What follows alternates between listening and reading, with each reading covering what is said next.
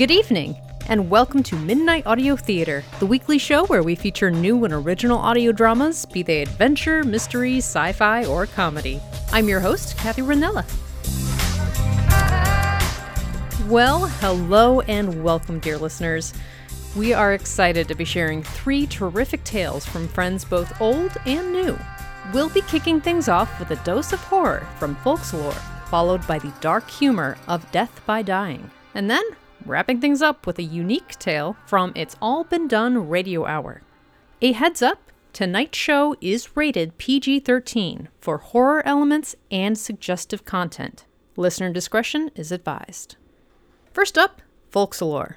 Longtime listeners of MAT will recognize the Tin Can Audio production group from their series Middle Below. As a joint work between In the Works Productions and Tin Can Audio, Folxlore explores queer horror without the usual queer-phobic tropes in a series of stories set above the subway lines of Glasgow's inner city. Each story seems to build on the next and leaves us wondering where it will lead to in the next installment. There's still more to say about Folxlore, but we are eager to jump into the stories tonight, so let's get things started with this tale entitled Seance. Enjoy. Welcome to Folxlore. Folxlore is a queer horror podcast written by queers for queers. There are no overarching content warnings for this episode. However, we do include detailed content warnings with timestamps in our show notes. Please take care of yourself. Now, let us begin. Station on Glasgow's underground system, the subway trains go about their daily business, carrying the citizens of Glasgow round their city a duty they've discharged faithfully since 1896. Built as a cable-hauled railway in the reign of Queen Victoria, apart from electrification, it's changed little in nearly 80 years of service. And it has a very special place in the hearts of the people of Glasgow.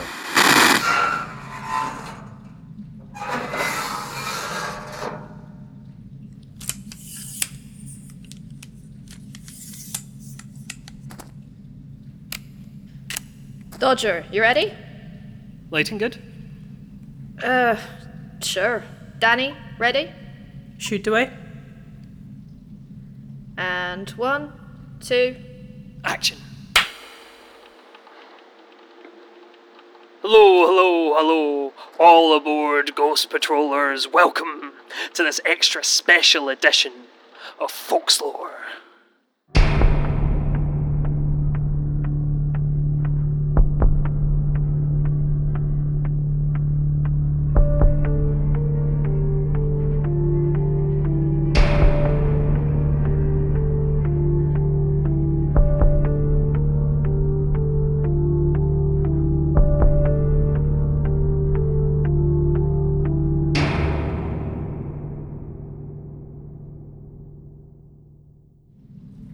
This gem of an episode is brought to you from the derelict and desolate depths of Glasgow's Clockwork Orange.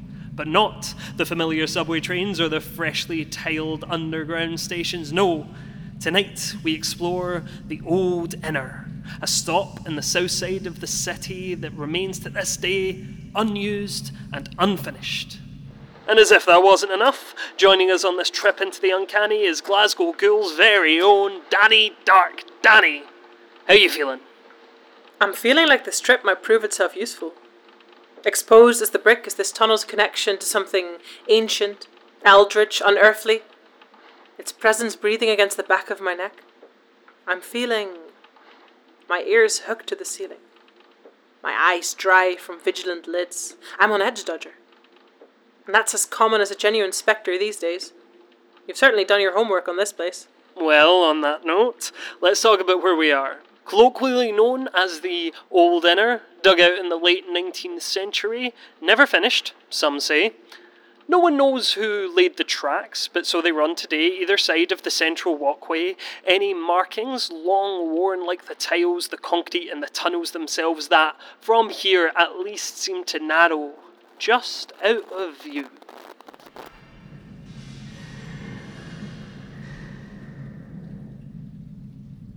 What was that? I thought. Yeah?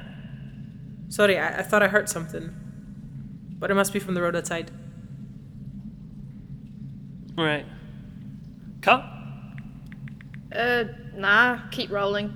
Uh, one, two. So, Danny, the Old Inner has some awesome history. Indeed. Over the past hundred years, many people have attested to this platform bustling with faceless bodies. Of course, not noticed until the doors open. And the swell barges you onto a carriage, the door closes, and the two minute journey to the next station, well, it takes hours. Sometimes days. On top of that, and by that I mean here, there's a wonderfully dreadful story about the factory that once sat above the stop. According to accounts from the time, the factory was run by a wicked manager in love with one of his workers. James Granger supposedly wrote love letters to an apprentice on the tools. After years of their covert tryst, both men disappeared without a trace. Now, that's a place I'd love to visit, but unfortunately, the factory was demolished by the usual property developers that always end up ruining the spookiest places. Although, if the internet is to be believed, the block of flats built above our heads may hold a shadow of its dark past and prime other side location. I've read a Reddit post from earlier this year, a delivery person making the rounds, a truly terrifying tale. But one for another day, I feel. Yes. And on that note, why don't we get down to why we are all here? Indeed. Never lived unless you've been on the Glasgow Underground. For those of you who don't subscribe to Glasgow Ghouls, Toll the bell and go subscribe at Glasgow Ghouls. yes, absolutely. But for those of you unfamiliar with Danny's work, they are an expert channeler of spirits. And here today, they will be talking to all those who came into the subway to find their way home, but never made it out. It's important to note that it is just as likely that the reason for these abnormalities is a spirit taking up residence here. I'd much rather speak to the denizen of this place as opposed to unwelcome intruders. And to begin the process, I'm going to read the energy in the room. Lex, might you join us? Uh, sure. Lovely. I'll do one reading for each of you, and then one for the room. This deck is standard Major Arcana, but selected with care for this space. It has in the past connected me to more steadfast, strong, urban, built up, weathered souls. Whether that is useful for you two remains to be seen, but it should certainly connect us to those left in this subway. Who's first? Dodger? Sure. Shuffle, then, when you're ready, pick a single card.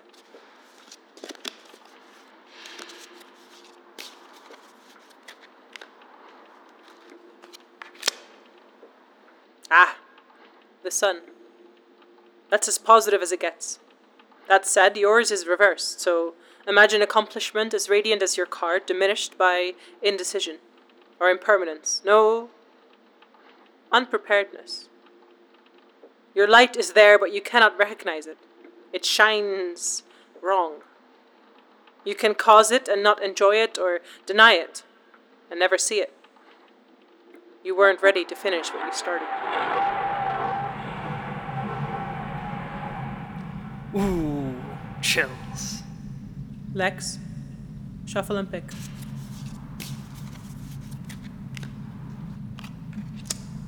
The Hierophant.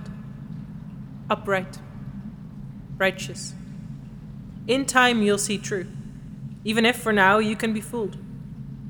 There is a spirit guiding you. You know it, you feel it, but you can't grasp it until you accept it. What was that? You're reading. Uh, No, not you. I just heard something. You good? Accept it, Lex. Just give me a sec. Uh, cup.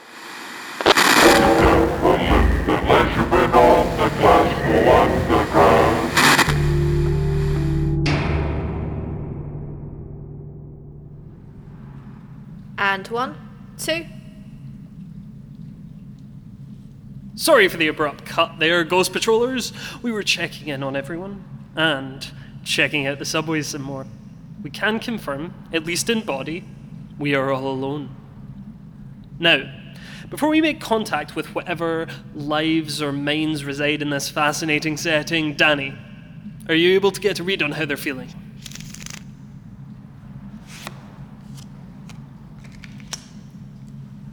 Pick one. Me? Yes. Middle right. We discarded. Lex? Uh, left. We discard left. I'm drawn to the middle left, so the room is left with right. The world. Upright. Accomplishment and satisfaction. A wholeness and balanced grandeur. Fulfilled to the brim from destiny's goblet. A closed, sustainable system of success, a happiness. Anticipation. This place is ready to relate to us. I ask you, in your good spirits, to say your piece. Lex, come closer. They will contact us through the board.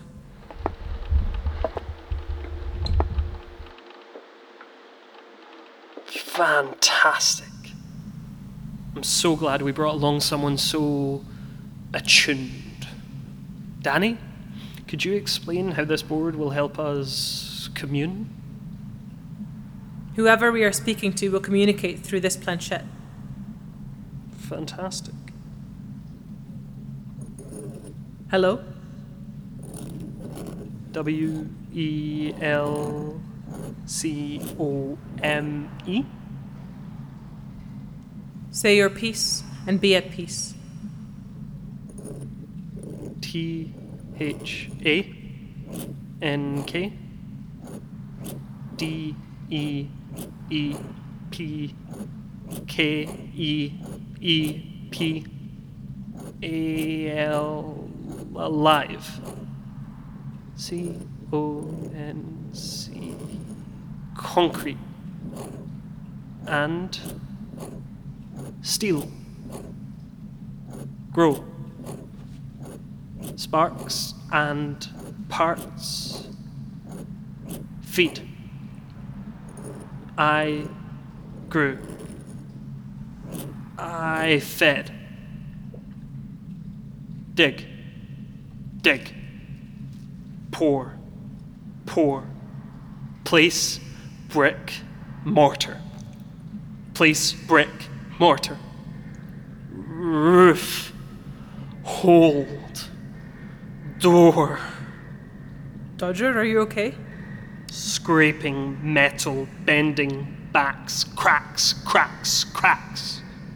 Power, heat, mortar, steel, burn, furnace, held red, ferrous, smelt, quiet. Dodger, the planchette stopped. Smashed glass, diamond, quiet. Dodger. Moss, thistle, ivy, sting. Acclimate, cast, encase, barricade, aggravate, rat, maze, isolate. Break elevator stairs, round and round, thunder, eyes, light, a light buzzer, muffled. Come over, come over, knock, drop, drip, drop, rift, stop, wailing, stop, wailing, stop. Dodger! Lex, what is happening? Something under the static, Lex, is this a setup? something between the platforms, No! Dodger, what the f? something in the air sticking to your clothes. I'm out. Dodger, snap out! Something's here, something's here. All aboard, all aboard! Dodger! Out, out, out. Dodger, come back! Don't go down there! Charge, occupy, occupy, counter, marble, occupy, occupy, hatch, flame, vent, scar, door, run, meet you, us, stay, stay, go, run, out, run, out, run, out. Ah!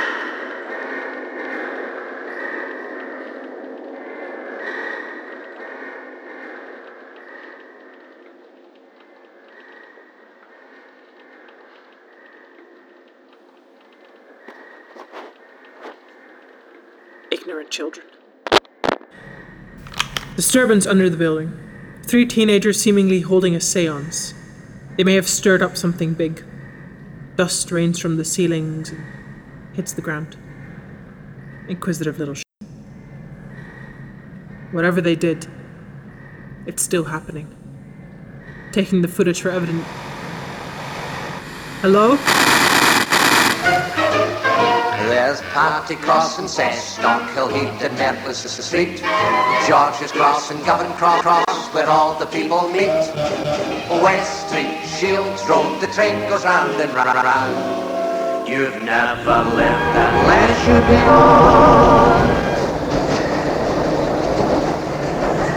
The Glasgow Underground.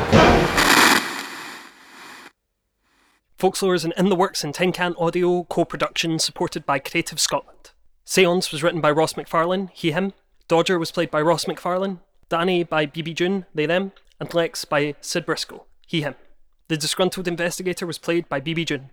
Folxlore sound design is by David Devereaux, he, they. Episode art by JM Fife, they, them. With graphic design by BB June. Stay in touch with all things Folxlore by following Folxlore Pod on Twitter. Support us by subscribing to Folxlore, rating the podcast online, and telling your friends. That was Seance, a story from Folxlore, produced by Tin Can Audio and In the Works Productions. To stay in the know on all things Folxlore, go to Twitter with at Tin Can Audio and Folxlore Pod. Coming up next, it is the Death by Dying podcast, where we follow the tales and records of a lone obituary writer in Crestfall, Idaho, who finds himself investigating many of the strange and mysterious deaths around town. In this fictional locale that is likely just north of Uncanny Valley and Nightvale, things are already a bit out of the ordinary, making these deaths stand out even more so. Created by the dynamic duo of Evan Gulak and Nico Gerentis, Death by Dying blends humor and tragedy with a focus on making talks about loss and grief a bit easier and better acknowledged. We will also talk more about Death by Dying in the coming weeks, but it's about time we get back to listening so you can hear the show for itself. This is Death by Dying, Episode 1 Wyatt Died. Enjoy. Hello. I am the obituary writer of this lovely town of Crestfall, Idaho, and this is Death by Dying.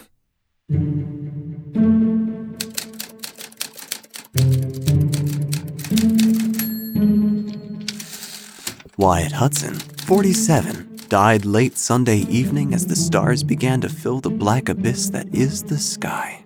Wyatt, as everyone most certainly knows, was the local farmer of blue stem grass in the farmlands of Crestfall. Wyatt was basically everyone's favorite person on the planet. I'm not kidding. I never joke, except when I do. But in this instance, I do not.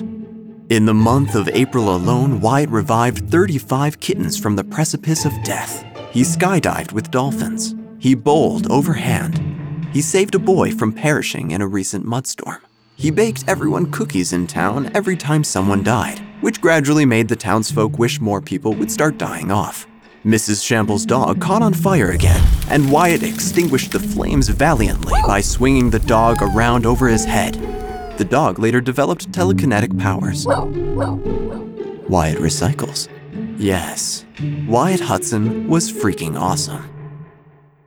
The coroner is missing, so there was no official autopsy of the charming farmer, but we're all pretty sure we know what a gunshot looks like. It looks like a giant hole in his stomach from which blood and other viscous things have egressed. According to Wyatt's wife, Bernard, the story goes something like this.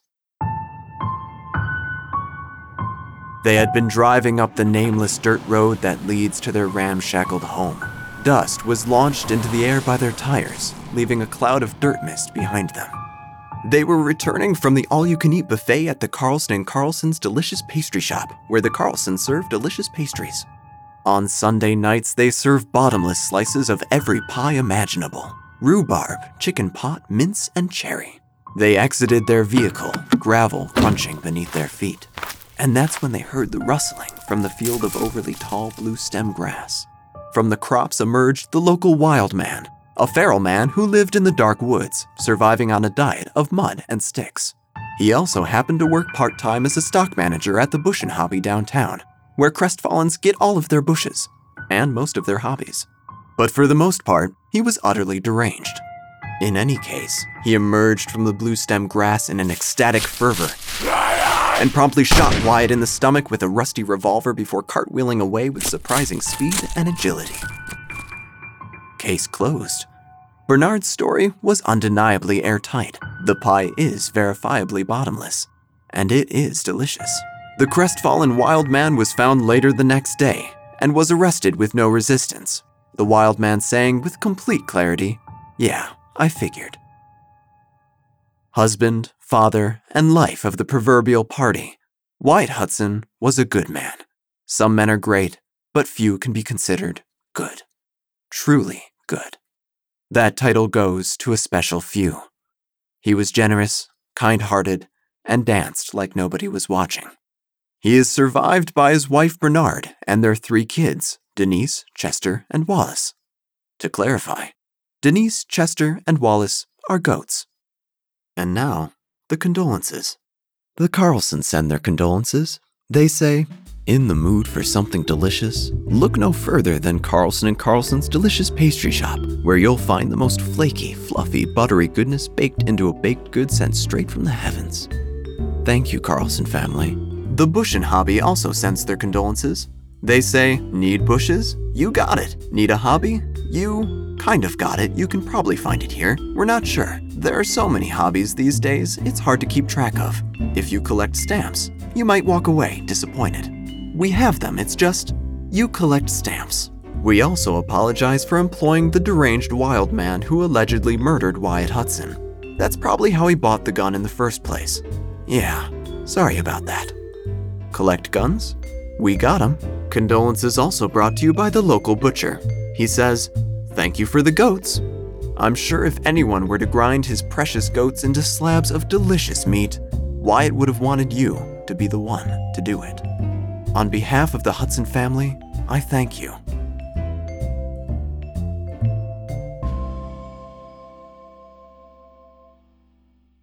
Did I say case closed? My mistake. That was misleading. Because what is a tale about a kind, flawless farmer without a woeful twist? Past the Hudson's ramshackled home, past the shed and stable, over yonder through the fields, is an abandoned silo. While I was innocently snooping around the Hudson's property without their permission, I discovered the door to the silo was padlocked. I thought this odd, so I climbed the rungs running vertically up the silo until I reached the roof, through which there was a small opening. Below, at the very bottom of the empty silo, was a man. He looked up at me weakly, muttering with all the energy he had left a single phrase Please don't hurt me. Naturally, before alerting the authorities, I got an exclusive interview with the trapped man, just for you, oh curious readers. Excuse me, sir, are, are you okay? Could be better. Could be better if I'm gonna be honest. Do you have a phone? No, I'm, I'm sorry I don't have one on me. Do you know where the police station is? The police are highly ineffective in Crestfall. I don't really know any other emergency services. Get the firemen. Get the firemen. Wyatt has imprisoned me here, and it's just terrible, okay? Wyatt was keeping you imprisoned here? Oh yeah, many years. I can assume, because I don't, I don't really remember anything. Wyatt was one of the most cherished men in Crestfall. Uh, Wyatt was the ugliest man alive. I mean that with his soul, okay? You can't imagine the things he used to do to me. You want to hear? It's pretty bad. Yes, g- go on. He'd take rats and he'd bundle them up with socks and he'd slap me in the face day in and day out. He used to pull on a bag of balloons and he'd pull a balloon out and he'd blow it up. And he'd take a needle and he'd taunt me with popping the balloon. One time I woke up and he was already opening my eyes, and when I tried to blink, the salt out of them he wouldn't let me. One day, I was just minding my own business, and he just came over and he said, I smelled bad. What can I do about it? One time I woke up and he was. Do I have to say it? Fine, I will. He brought a giant China doll down and he set it up to stare at me. It's very frightening. It's right over there. He put a ladder in the silo, but he chained my feet to the floor, and he'd just go up and down it the whole day. Do you have any idea why why it would be keeping you here? You see, karma is a weird concept. When you do enough good, you gotta do an equal amount of evil to reach that sweet, sweet, true neutral spot. And you know, you might have seen his good side, but I'm the bad side. What about Wyatt's wife, Bernard? Oh, Bernard, who I have never met, and I am not expecting to meet anytime soon. But she sounds like a lovely woman. The loveliest woman ever. Do you remember your name? See, that's where we get to some complications. Because I don't remember anything, really. I'm gonna call you Gert. Gert's not the best name. Anything else? Gert, do you remember anything about who you were? Well, if I could guess at anything, I was a man that didn't deserve the name Gert. That's okay, Gert. Please? Wyatt is an evil man. You have to tell people of this. He cannot have such a good legacy attached to such a bad guy. I will certainly do that, and I will, I will, I will find someone to get you out of this silo. I, I shall return for you. Wonderful. Beautiful. Okay? You're a beautiful man. Thank you, Gert. I don't like Gert. I don't like that. Goodbye, Gert. Didn't have to keep calling me Gert, you know. I was confused. How could it be that Wyatt Hudson was the most cherished man in Crestfall, and yet was a kidnapper and torturer in his free time? This couldn't be. And yet there it was. On my way back into town, the Cragmire cannon was fired, signaling the death of yet another beloved resident of Crestfall. I counted to five, and then ducked. The cannon hasn't been moved since the Civil War, and, well, the cannonballs have to go somewhere, so they all land in Wyatt Hudson's field. All around me, like rocks in a quarry, were a decade's worth of cannonballs, some deteriorating from age. Over the years, they had created a clean cut clearing in the middle of Wyatt's field. And so life goes on, just as death does. The farmer's market was in full swing in the town square. Fruits and vegetables and grains of all kinds, pastries and pies, goat meat, etc.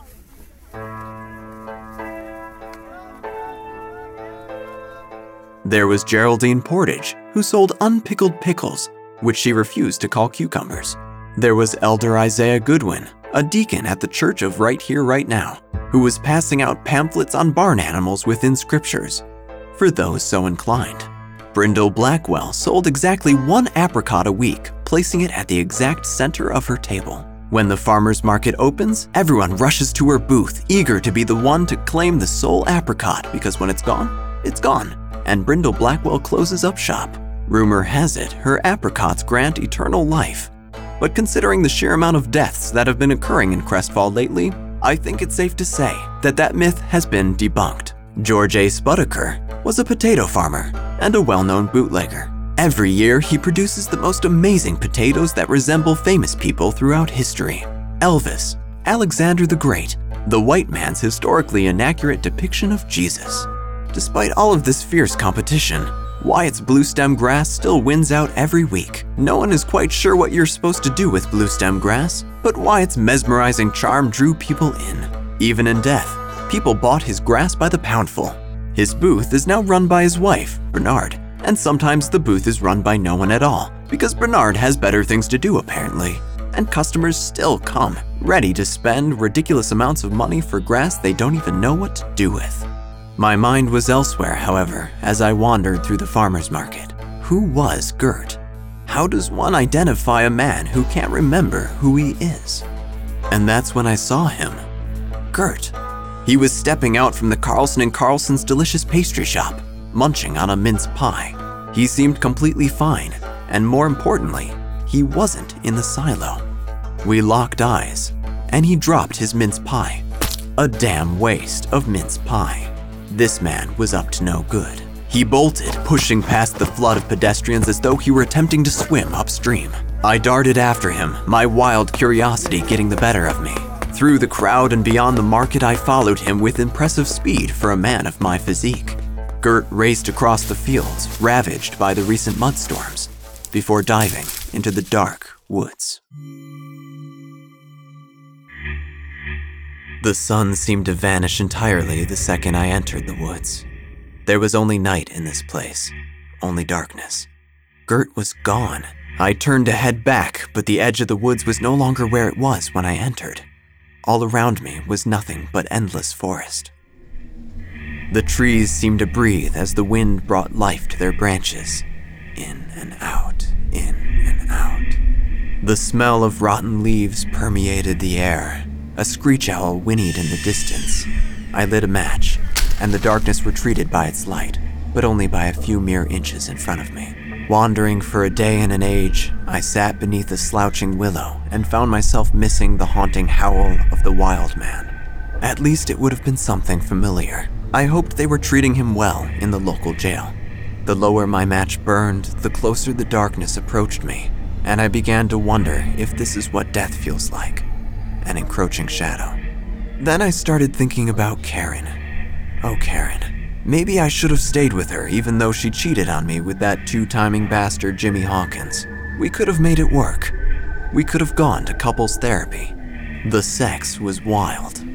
The night reminded me of my loneliness and how purposeless my life would be if it weren't for my obituary column. Oh, Karen. Just then, my match was blown out by some unforeseen force. I was plunged into an indescribable blackness. Everything became quiet. Not the wheezing chirp of a diseased bird, not a scuttling possum, even the wind had grown silent. Before me appeared a pair of glowing eyes, beautiful and terrifying, perfect circles, swirling irises. I tossed my doused match and took out my phone, turning on the flashlight setting. Despite the direct light, its figure remained a silhouette, but its form took shape. The antlers of a stag, the outline of an elongated face, thin, long, and serene. The stalking hunch of a coyote, prepared to attack its prey. My light snapped off and the ground opened up beneath me like a gaping maw, and I felt my body fall and hit a springy surface. I was in my bed. What madness was this? As an obituary writer, knowing the intricacies of life and death is the same as knowing the difference between dreams and reality. And yet something lingered, circling my mind like a piranha in a fishbowl. I felt as though I had just awoken from a nightmare. Dawn broke over the horizon. It was morning. The next morning. In the town square, folks were purchasing their week's worth of groceries. The local butcher was selling his newest and finest selection of meats, with the exception of Chester the goat, who he had bonded with and couldn't bring himself to kill. He had looked deeply into Chester's eyes, and it felt like home. Denise and Willis, on the other hand, were total goners. That's when I saw Gert again eating another mince pie. He was calling out for anyone to listen. Hey everyone! You should check out the abandoned silo down at Hudson's old farm. I hear there's some seriously shady business going down over there. But no one was listening. I got it! It's mine! Someone had just acquired Brindle Blackwell's single apricot, and a brawl had ensued. Hey everyone! Shut up! Shut up about the farm! Okay. I looked at him, and he looked at me. And he dropped his pie. Another damn waste of mince pie. Who did this man think he was? A man trying to steal the apricot for his own moved in front of me, and by the time he passed, Gert was gone once more.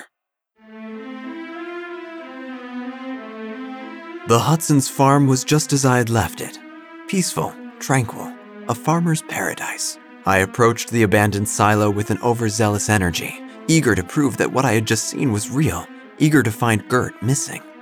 I climbed the rungs, clambered across the roof, thrusted my head into the hole at the very top, only to see Gert emerging from a trap door. You.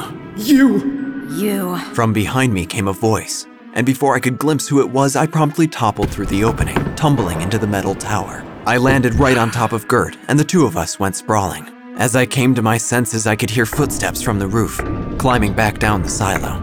I scrambled to my feet, my eyes adjusting to the darkness. Gert was out cold. Silence. There, the door being unlocked. There before me, with the sawed off shotgun trained right at my chest, was none other than Wyatt's wife, Bernard. I cannot stress enough that Wyatt's wife's name is Bernard. Her name is Bernard. Her finger hovered over the trigger. You okay, honey bunches? No reply from Gert. Hey, I know you. You're that obituary writer who came around here last week snooping like you own the place. And you're Wyatt's wife. I? And that's honey bunches? Were you cereal enthusiasts? No, we were lovers. Mighty fine lovers at that. Thirteen years I've been waiting to be with this man. Did you did you kill your husband? No more than I'm gonna kill you. Are you going to kill me? Yes. So you did kill your husband. Yes, I. I had to, see. He found out about Marion and I. Oh, it would appear Gert's name was Marion. And he got violent. Worse. He had the nerve of being all sweet about it. The man didn't have a bad bone in his body. It was enough to drive you mad. Couldn't something make you angry for once in your damn life? Anything? He offered Marion the guest bedroom and everything. I couldn't take it anymore. So you shot him. Boom. Right in the stomach. So Gert, I mean Marion, was never being held hostage here? Not in the slightest. Marion got to his feet. See, with a reputation like Wyatt's, people might not take too kindly to a broad like Bernard shacking up with some man from the other side of the tracks. Wyatt deserved to be the bad guy for once. Of course, no one bothered to look in the silo except you, so that kind of backfired. All right, that, that's enough. He don't need to know none of this. Please. Don't worry, baby, I got this. No! The following events are so intricate, tumultuous, and unnecessarily convoluted that the only way for me to properly explain is from an omnipresent perspective. At the very moment I was staring into the mouth of Bernard's shotgun, contemplating my own mortality, Crestfall law enforcement was delivering a consolation pie to the Hudson's residence. Crestfall law enforcement has a bushy mustache, with flecks of chocolate glazed donut in its bristled hairs. He walks like a water balloon with legs and smells faintly of old biscotti. Crestfall law enforcement knocked on the front door just as Bernard fired her gun, so he did not hear the shot. Meanwhile, time slowed to the trickle of molasses as I watched the next few seconds unfold. Marion approached me from behind. Bernard pulled the trigger, I sidestepped, and in went the bullet right into Marion's stomach, right where Wyatt had been shot. Bernard tried to fire her gun again, but the mechanism jammed, creating a tiny spark in the chamber and blowing her hand clean off. Just as Bernard's hand blew off, Crestfall law enforcement sneezed. He looked down at his pie. Hmm, raspberry. He's allergic to raspberry. Why did I buy a raspberry pie? He thought. Worried she would be caught even more red handed than she already was, Bernard ran from the silo and into the fields of blue stem grass. And that is when the Cragmire cannon went off. In recognition of Wyatt's recently deceased goats, the cannonball soared overhead like a marble rolling across the sky. Bernard ran, the cannonball flew. Bernard ran, the cannonball spiraled downwards. And the two met in the clearing. And with that, Bernard's head joined the rest of the cannonballs in the field. Crestfall law enforcement stood on the Hudson's front porch, having seen none of this, but he sniffed the air with a vague sense that something of note just took place. The wild man was released from the local jail, found innocent of the murder of Wyatt Hudson. His assumption had been that he was being arrested for accidentally killing a possum around the time of Wyatt's death, which is why he was so willing to comply with law enforcement, his conscience weighing heavily with guilt. He had thought the death penalty was a little harsh. The wild man approached me. Beware the shadow. You've seen it, haven't you, in the dark woods? I can see it in your eyes. Stay away from those woods, please. And uh, one last thing Mambo Jumbo down by the piano patch.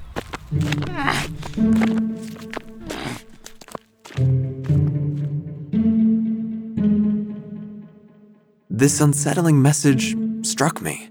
I wasn't too sure what the piano patch part had to do with anything, but the beginning of his comment was clear. What I had seen in the forest was real. The wild man threw himself into the bramble and dematerialized into the fog of the dark woods. That night, I returned to the Hudson's home and sat quietly on their deserted porch. Wyatt's splattered blood was fading to a dull brown. In the town square, a processional was being held in honor of Wyatt. Everyone cried in unison like a mournful orchestra. The slapper arrived to confirm he was indeed dead, even though he had been quite dead for several days. Her job is to confirm that the deceased are indeed deceased, charging 60 bucks a corpse to slap them and see if something happens. Nothing has ever happened, but the slapper has managed to become one of the richest people in Crestfall. Everyone crossed their fingers as she slid off her red velvet gloves and brought her hand down upon Wyatt's cheek with enough force to kill him all over again. Nothing happened, so she slapped him again, and again, and again, desperately trying to bring Wyatt Hudson, the most amazing human being to ever grace this godforsaken earth, back to life. The slapper had to be forcibly removed from the scene because she couldn't stop slapping Wyatt, but alas, she had done her job. Wyatt was dead, and that was that. I believe Crestfall's very own Pastor Jeff said it best in his sermon at Wyatt's funeral.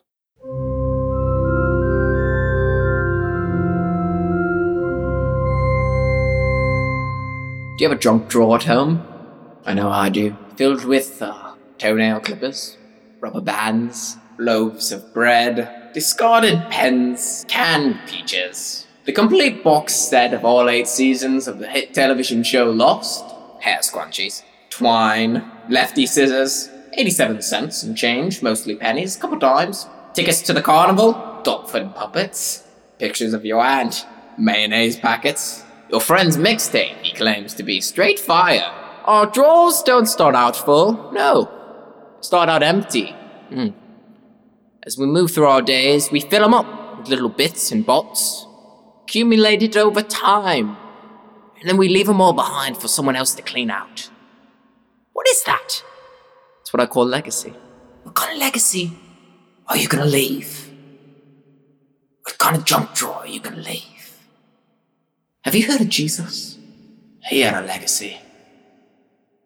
Took a lot to clean out his junk drawer. A good man. That's who Wyatt Hudson was. Some men are great. Some men want to be remembered for what they have done. But perhaps it is better to be remembered for who you are a good man. The townsfolk would be quieter that day, not because they were thinking about any particular memory of Wyatt, but because they were thinking about Wyatt himself. The ways in which he touched people's lives made them brighter. People cried loudly that morning to mourn his death, but they would be quiet that afternoon so they could give themselves the space, without the suffocation of grief, to celebrate his life.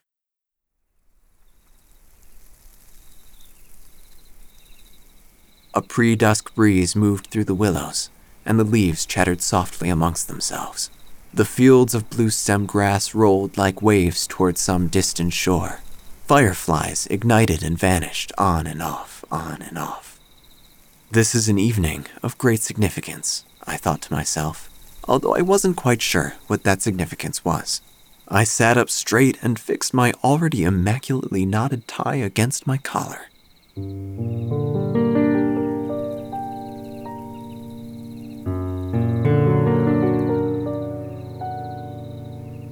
My eyes zeroed in on the dark woods, and I wondered to myself if my experience amongst its trees was better left a memory or a passing dream. This has been an obituary of Wyatt Hudson.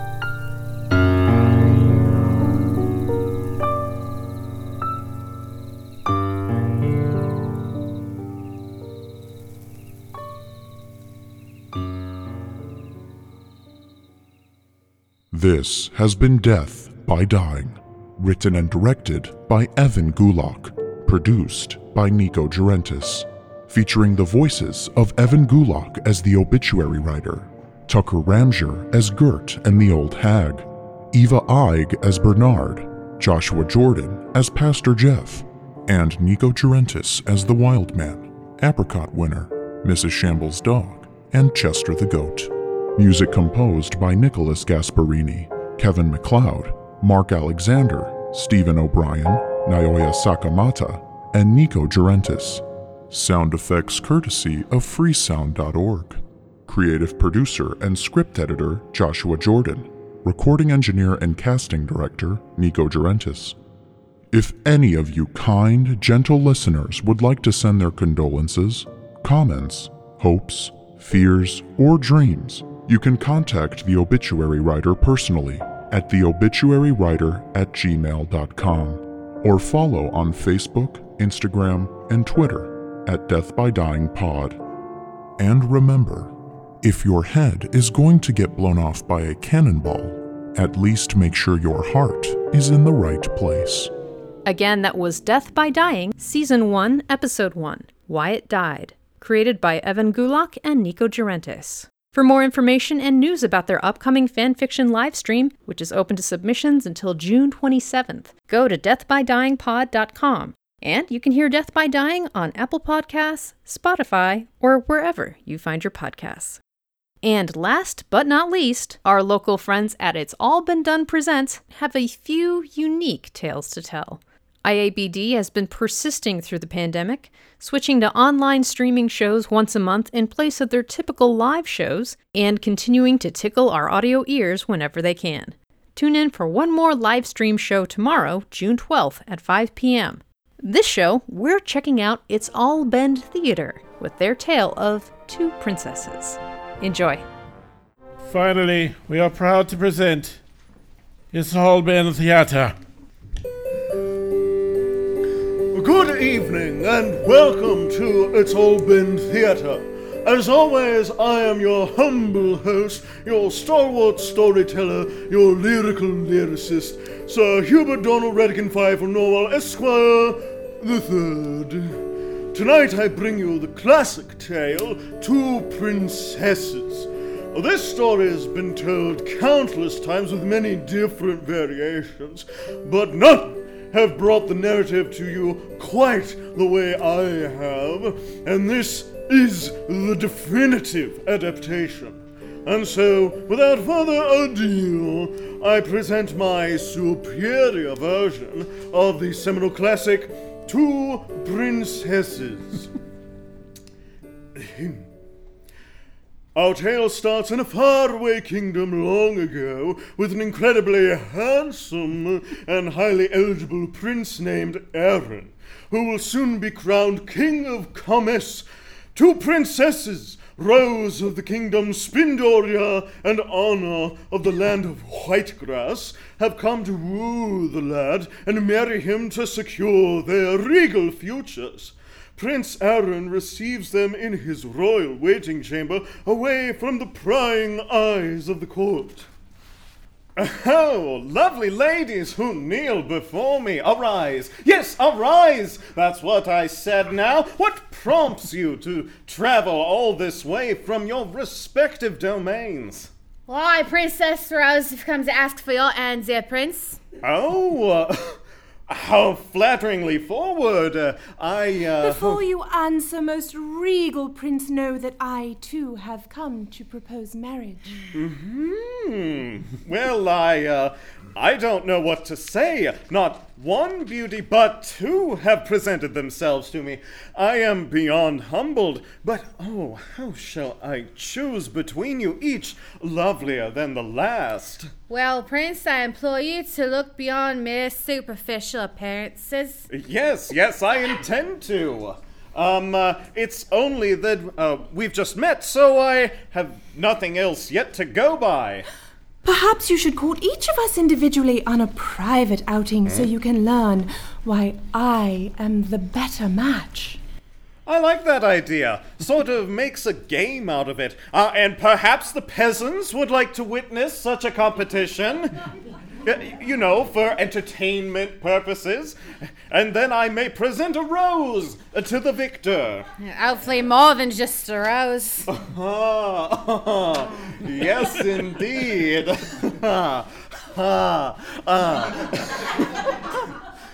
So, the extremely handsome Uh, would, prince. would you like uh, some help? You know, that, that's what I'm here for. Fine, whatever, go ahead. Uh, just make sure you read the script exactly the way I wrote it. So the prince. oh, fine. So the extremely handsome prince agreed to date each of the princesses in turn over the next two days. First was Princess Anna, who met the prince for breakfast. Actually, it's Anna. My prince, your rise. It is nearly halfway through the day. Pardon, but it could not have been more than quarter hour since the cock did crow, my lady. And and yet here you sit, uh, dressed for the grandest of balls, a, a large seal adorning your jacket. Mhm. I always strive to look my best. Well, you certainly have succeeded, and then some. so, uh, what repose shall break our fast this morn? I took the liberty of preparing something special. Servants! Bring the platter! A large plate is laid upon the table, carried by two servers struggling under the considerable weight. The lid is lifted to reveal a large pile of diamonds. Oh, oh, yes. Uh, I, I forgot we had invited the people to watch. Um, uh, so, uh, what is this, my lady? Uh, Why, Your Highness, I wanted to demonstrate what I bring to the table quite literally. Immense wealth, backed up by vast lands full of riches and resources to keep you comfortable all your life yet to come.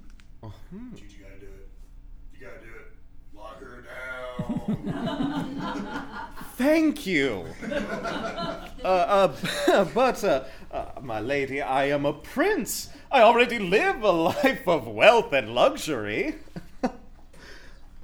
This castle? it is a mere hovel compared to the estate we could construct together. Okay, wow. Princess Anna. If I'm uh, not being too presumptuous, you may refer to me as baby.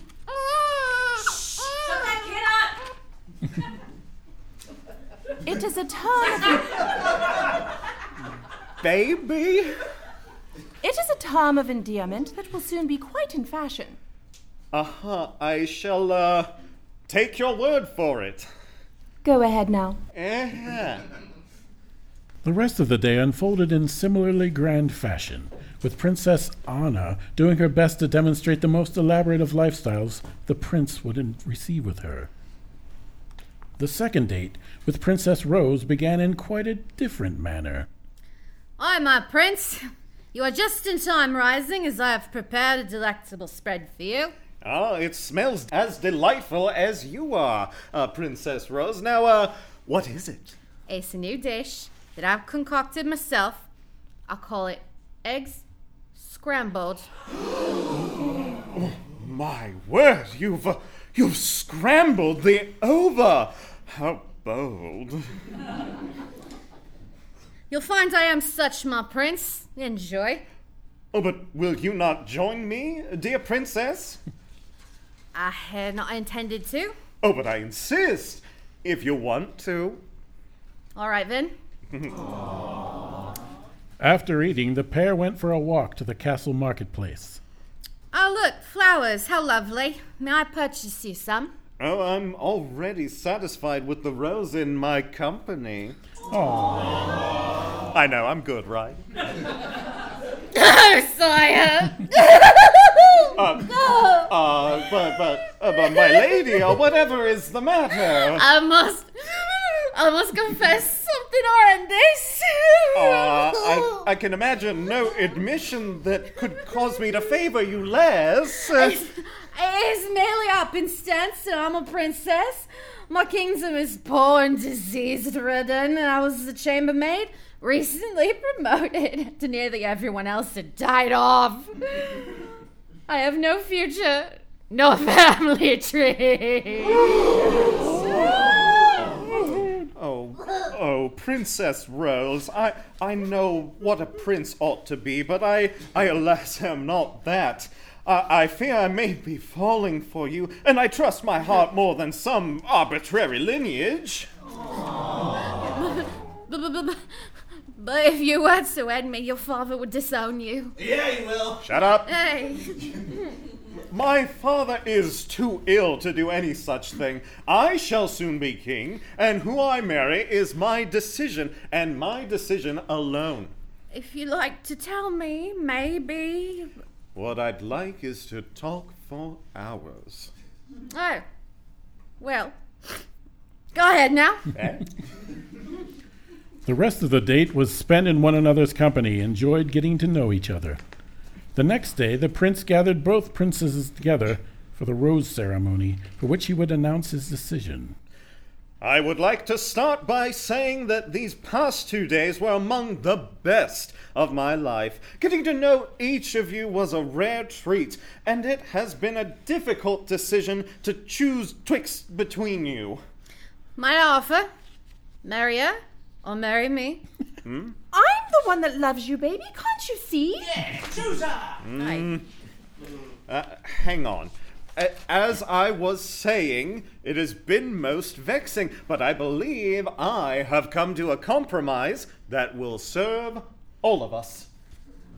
Oh, oh. All of us?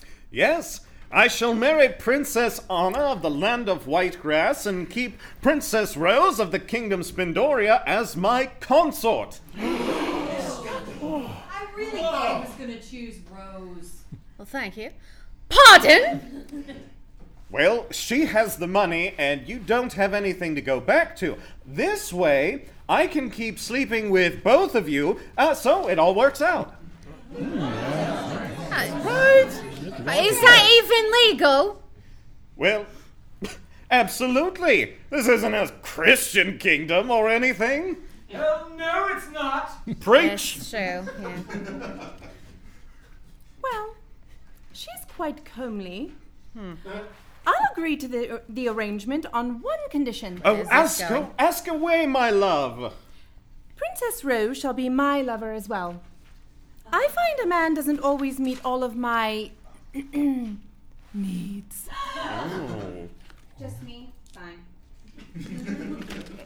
Then it shall be so. Wait, wait, wait, stop. No, no, no, no, no. Yes.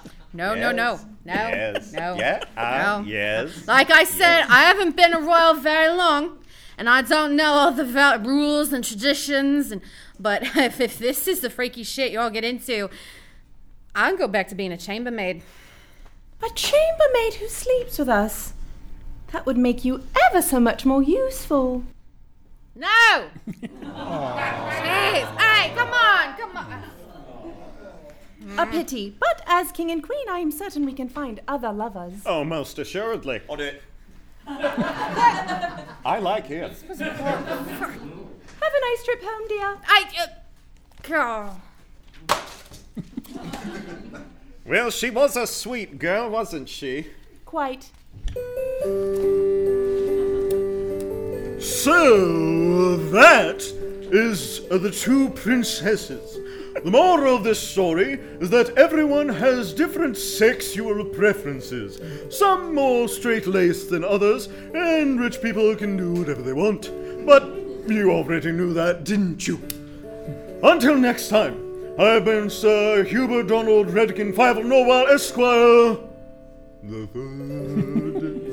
and this is It's All Been Theatre.